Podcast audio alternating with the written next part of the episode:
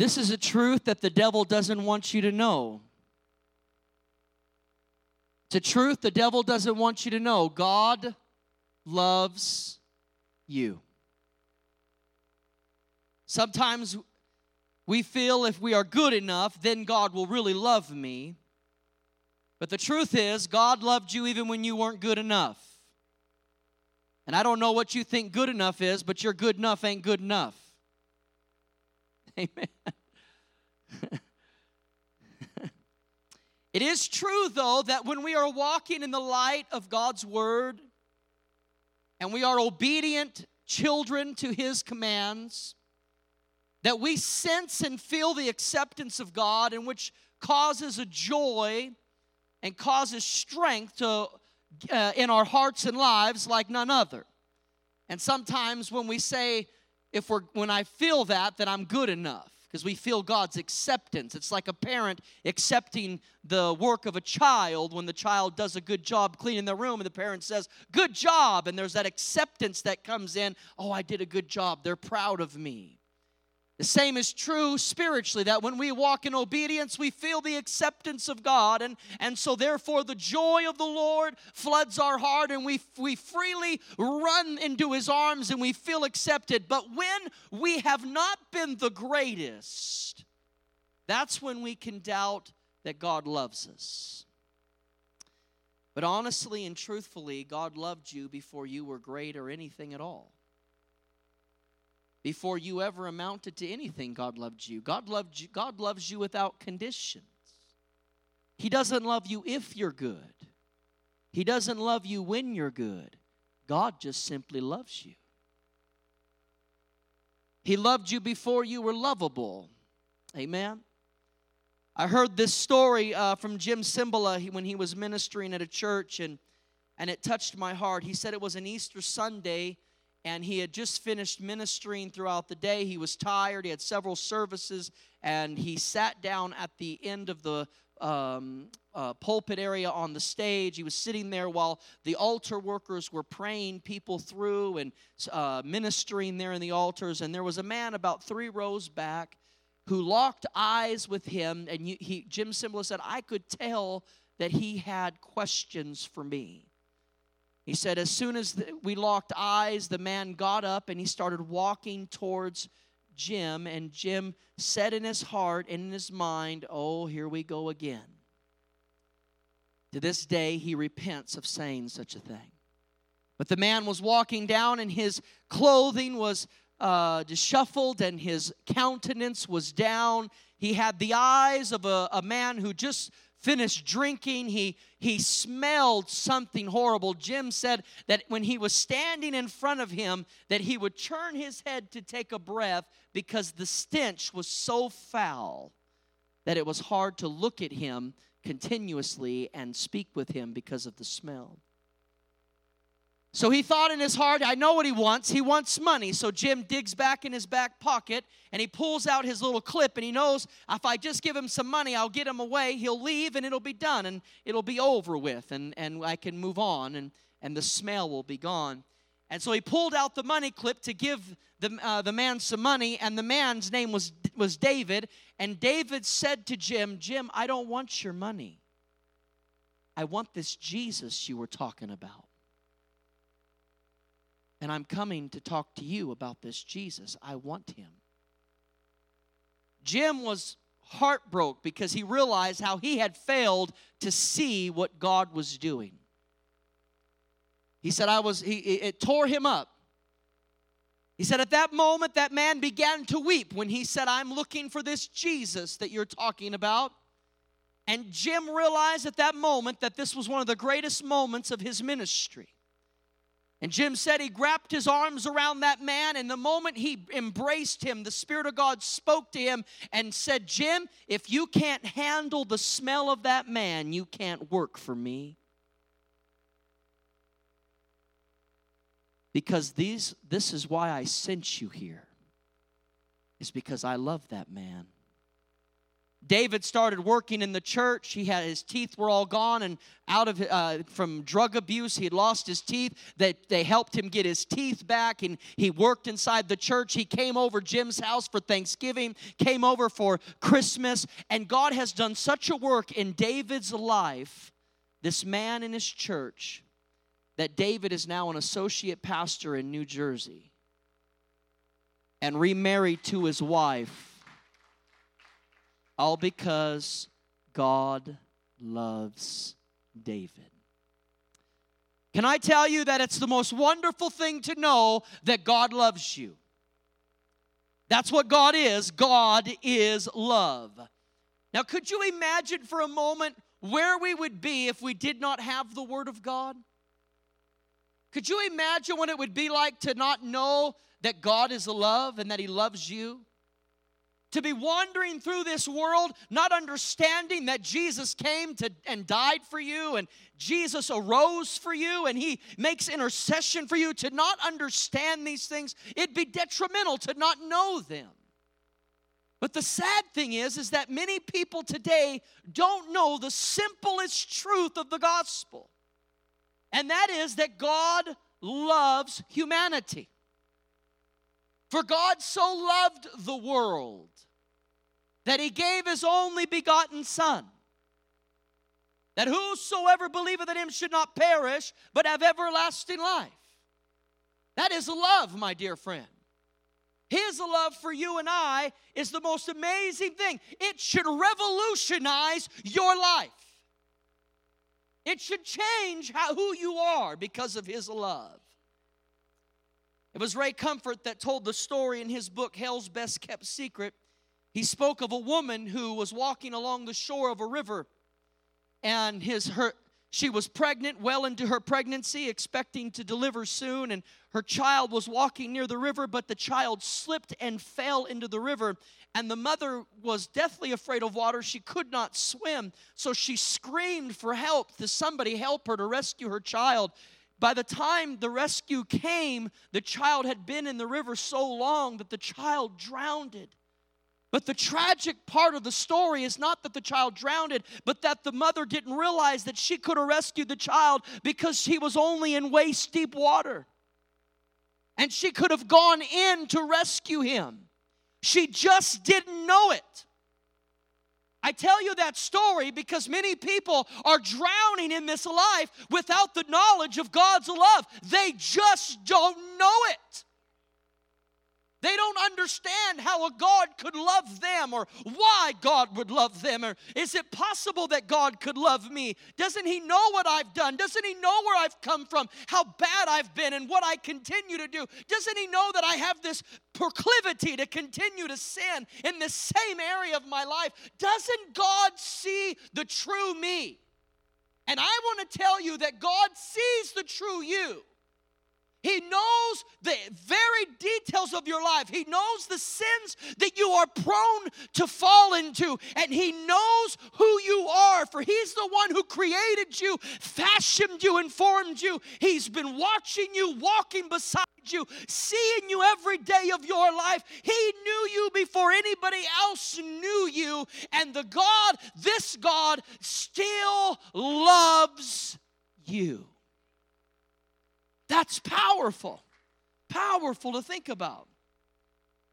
The scriptures fill our minds with an understanding that God loves us. John 3:16 or, or, or Romans 5 8, God shows his love to us even while we were still sinners. Or here's one for you Ephesians 2 4 and 5. I put this on the screen for you. Ephesians 2 4 and 5. But God is so rich in mercy. Aren't you glad he is? He is rich in mercy, and He loved us so much that even though we were dead because of our sins, He gave us a life when He raised Christ from the dead. It is only by God's grace that you have been saved. What a wonderful thought! God loves me.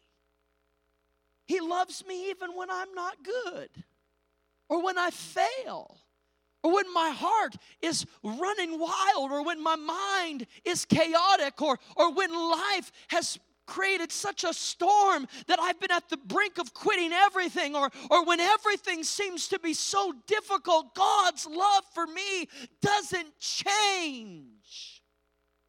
It doesn't change. He still loves me. There was a man who came to D.L. Moody's church.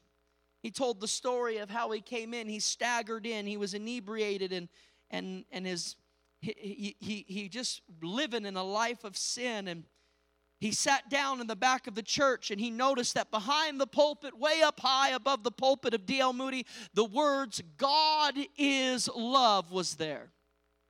The man was so upset about reading those words that he got up and he began to mumble under his breath, God is love. If God loves me, then why would these things be happening to me? And how come if he loved me, why would I be in the situation that I'm in? Why wouldn't he change this? If he loves me, he would change these things. And, and he was literally getting ready to walk outside the church and leave because he was so offended by the words, God is love. But when he got outside the door, the Holy Spirit arrested him. And he stopped. And for some reason, he said, I'll at least go in and see. He turned back around, staggered back to his seat. He sat there, and through the whole sermon, D.L. Moody thought he was paying all, paying attention to the whole sermon, but he wept through the whole sermon while D.L. Moody was preaching, and he would look straight ahead at D.L. Moody. And at the end of the service, the man sitting in the back, weeping and crying on the back seat, D.L. Moody walks up to him and says, Sir, what part of the message moved you? And he said, Sir, I apologize. I didn't hear a word you said. All I could do was read those words behind your pulpit God is love. And for the first time, I'm starting to feel it. And from that moment, he gave his heart and life to Christ, all because he uh, came to understand one simple truth God loves me and he knows who I am. Hallelujah. You see, God knew how bad you were and how lost you were, but it didn't stop him from loving you. I tell you all of that because the Bible gives us a story of a woman who should have been rejected by any religious person, but yet Jesus did not reject her. It is absolutely beautiful and wonderful that when Jesus, the one man who could have condemned her, he said, I do not give any condemnation to you. I am not here to condemn you, but I don't want you to sin anymore. And he tells her not to sin anymore, but he doesn't condemn her. Why? Because he loves her. He came for her. And that's the important truth that Jesus came to this earth and he saw me and you. He saw you in a church in Kingman, Arizona uh, August 19, 2020, you probably got suckered to come here. Someone told you, come listen to this guy preach, and he's a weirdo, but you'll like him. Come listen to him preach. And they got you in the house of God, and you're here this morning. What you don't know is that behind the scenes, all of heaven has been orchestrating a divine meeting with God. And you don't even see it sometimes that God is trying to express to you in so real of terms that He is in love with you. That He loves you so much that He gave everything He had just to be with you. And this woman caught in the act of adultery caught in the very act of adultery, and all the religious people brought him. And think about this what are they trying to do with Jesus? They learned something about Jesus. They learned that he was compassionate towards those who were hurting and those who were in sin. And they were trying to trap Jesus. They were trying to trap him because the law of God demanded the death of any person committing such an act. And let me tell you, the Bible's very clear about this. All the wages of sin is death. And the only way to get out of the death that's coming, my dear friend, is to give your heart and life to Jesus. That's the only way to get out of it. And Jesus is the only escape that you have to escape the punishment that is coming due to sin. And this woman, the, the law of God demanded her life, and the religious rulers knew that Jesus would not want to kill her. They knew he would want to be compassionate, and so they were trying to trap him. And oh, how clever Jesus is. And how beautiful it is that when Jesus says, You that don't have sin in your life, probably some of those men had slept with that woman. It's how they caught her in the act. Said, You that have no sin, you cast the first stone. How convicting were those words? How powerful were they when they came out of his mouth and all of a sudden, he's this angry mob with stones in hand, ready to kill this woman, waiting for the word from Jesus. Go ahead, stone her. She deserves it. Give it to her. But no, Jesus said, if you, uh, the one that don't have sin, you cast it first.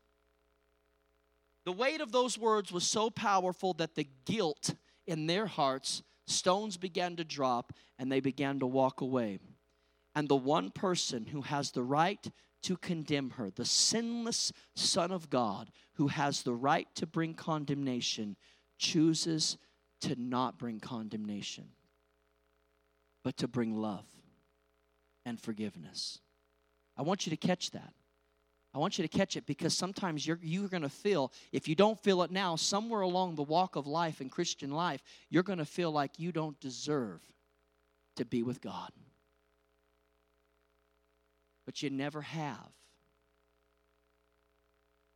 I said, but you never have. And that's not why you're in. You're not in because you deserved it, you're in because God loves you.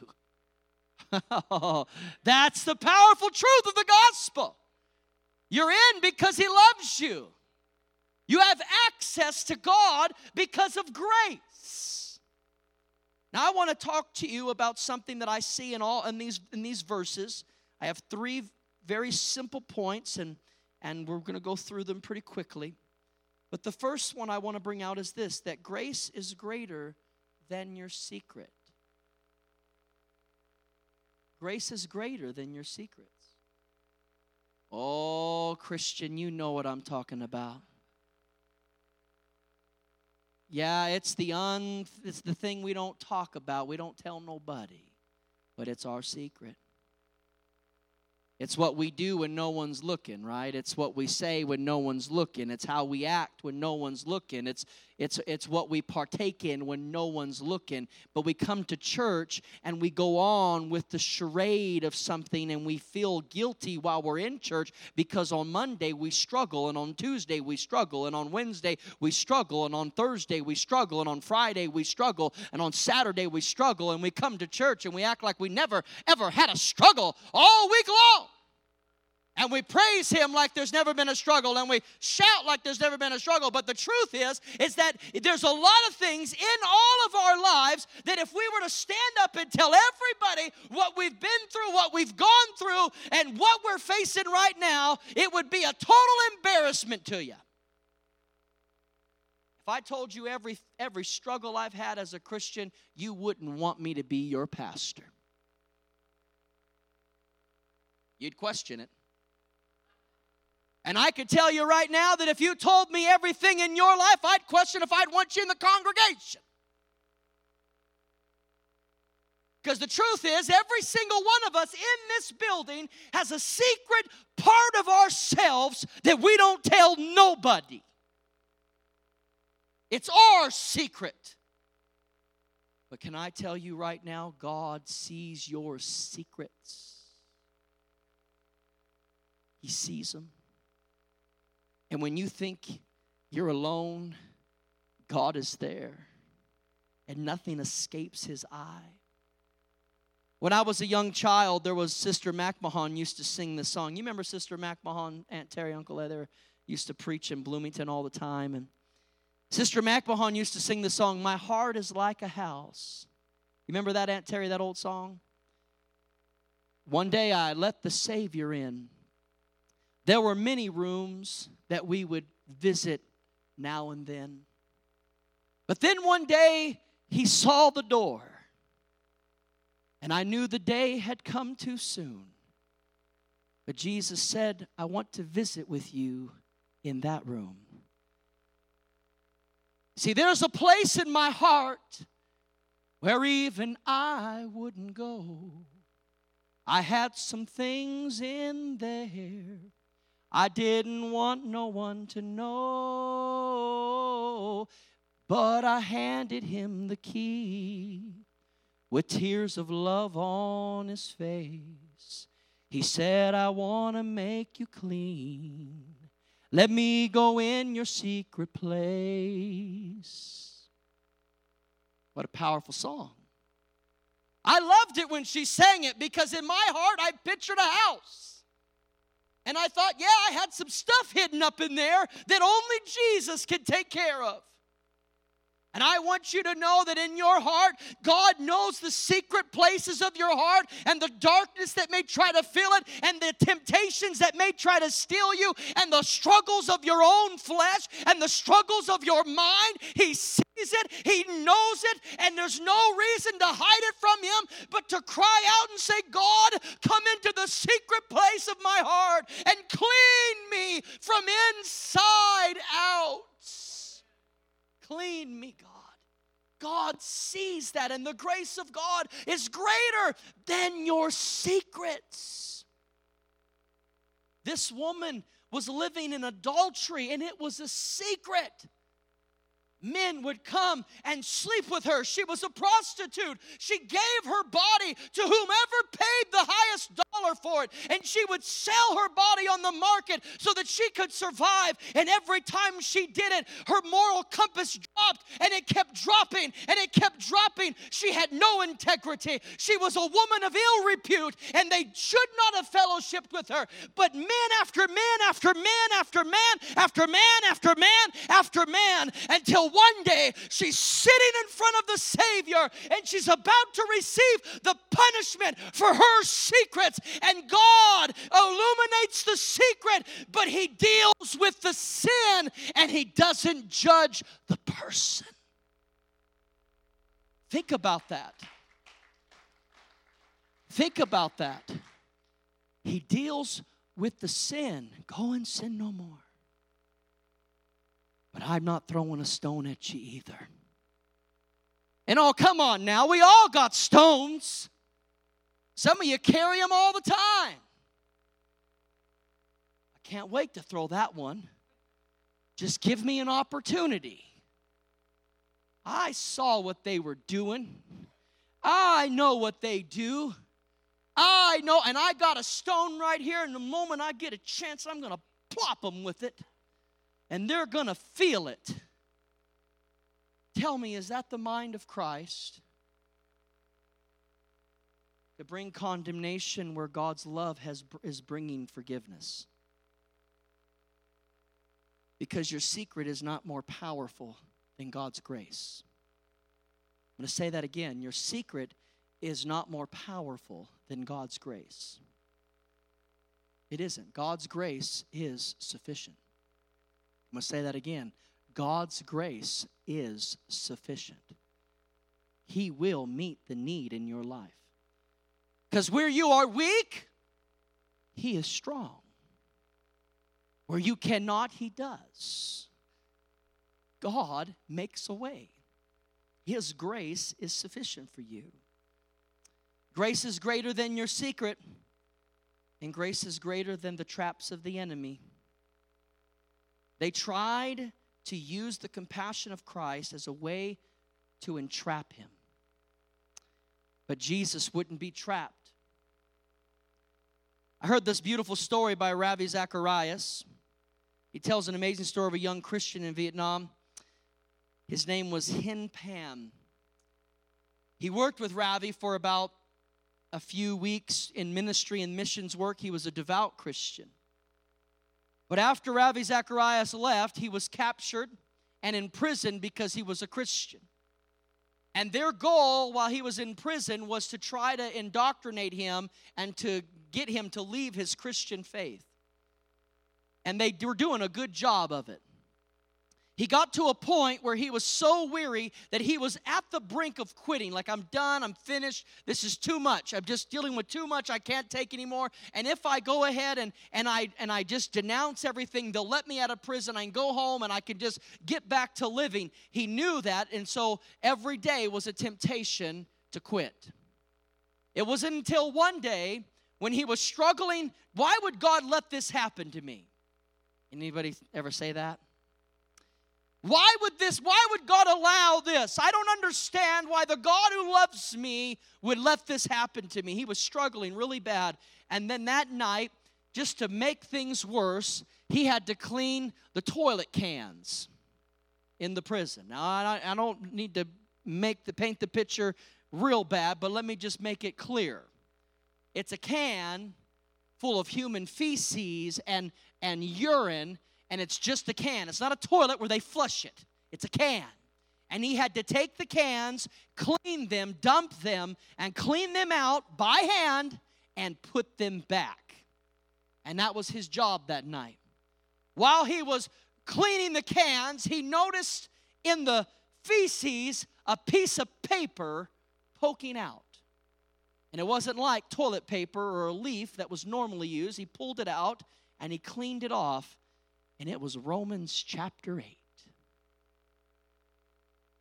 And the same man who was struggling, does God love me? Does why would he let this happen to me? He took that scripture, he hid it, and he went back to his room. And while he was in his room, he read it while everybody was sleeping. And he got to the passage in Romans chapter 8 where it said, All things work together for good to them that love God and are called according to his purpose. And then he read a little further. He got to the end of chapter 8 and it said, Who shall separate us from the love of God? Shall tribulation, shall persecution, shall trials, shall death? No, I am persuaded that nothing, neither height nor depth, shall be able to separate you from the love of God. He read that and in his heart he realized that God's love was still there while he was in that prison. The next day, he went over to the prison guards. He said, Can I please clean the toilet cans? And he cleaned the toilet cans because one of the soldiers was wiping his rear with the Bible. And that's how he read the Bible every night. I want to tell you that's the grace of God. That's the grace of God. That's real faith, my dear friends. I said, that's real, real faith. God's grace is greater than the traps of the enemy. You may, you may think it's a horrible thing to clean the toilet cans, but while he's cleaning the toilet cans, his faith is increasing. Are you following me? While some people clean the church, their faith is increasing. While some people work on the building, their faith is increasing. All because the enemy wants to trap people, but God takes what the enemy meant for evil and he turns it around for good. Amen? The traps of the enemy are nothing more than training tools in the hands of God to train us and to develop us. God's grace is greater than the traps of the enemy. They tried to trap this woman. They tried to trap Jesus. This woman was going to die so that the religious people could get one up on Jesus. What a horrible thing to do or to use. But Jesus didn't fall for the trap. Why? Because the grace of God is greater than the traps of the enemy. And this is my last thought. The grace of God is also greater than the accuser of our life. The enemy has plenty to say, doesn't he? And he likes to put it up in flashing lights on a billboard. And it flashes in your mind every day, right? You're not good enough. You failed. You're not right. If everyone knew who you were, you wouldn't, you wouldn't be welcome to the church. Come on now. I hope I'm not the only one that looks at the flashing billboard. Every single day, the enemy comes with accusations. He accuses us of not being good enough or, or accuses us saying God really doesn't love us or, or the accusation is, is that you weren't good enough to be a Christian and therefore God is forsaking you. That's why all these things are happening. He's the accuser. One day we're going to stand before God and every accusation is going to be dealt with. And the accuser is going to be dealt with. In the courtroom of heaven, the prosecuting attorney, the devil, he will have all his documentation set. He will have everything he can do. He will say, he will bring up every sin you've ever committed, and he will say, they're not allowed in. They looked at pornography.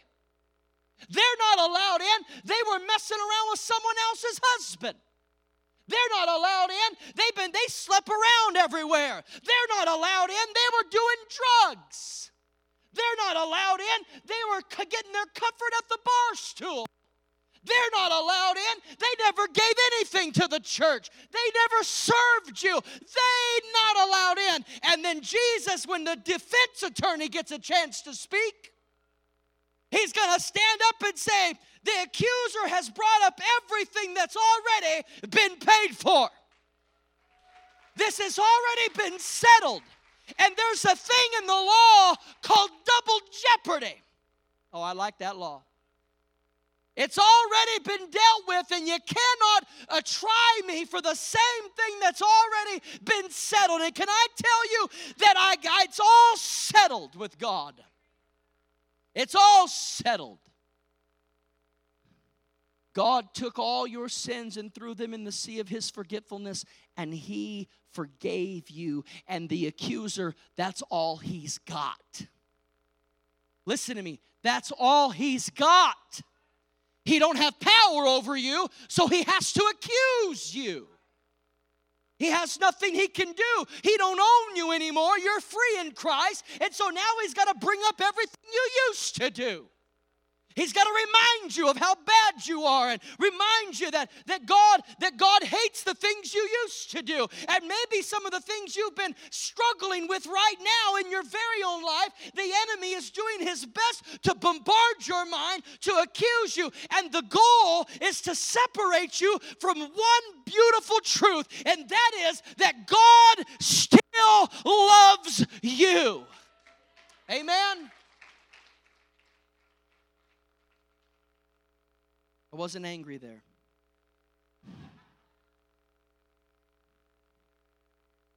If I was angry at anything, I'm angry at the devil. It's the old nursery rhyme Jesus loves me. This I know, for the Bible tells me so. Little ones to him belong. They are weak, but he is strong. Yes, Jesus loves me. Yes, Jesus loves me. Yes, Jesus loves me. The Bible, it tells me so. I am living in the greater grace of God because my God loves me. Not because I'm good, not because I'm perfect. My God just loves me. And I want to tell you something. I love him too. Come on, amen. I love him too. Hallelujah. Hallelujah. Hallelujah. Would you stand with me? Melissa, would you come to the piano?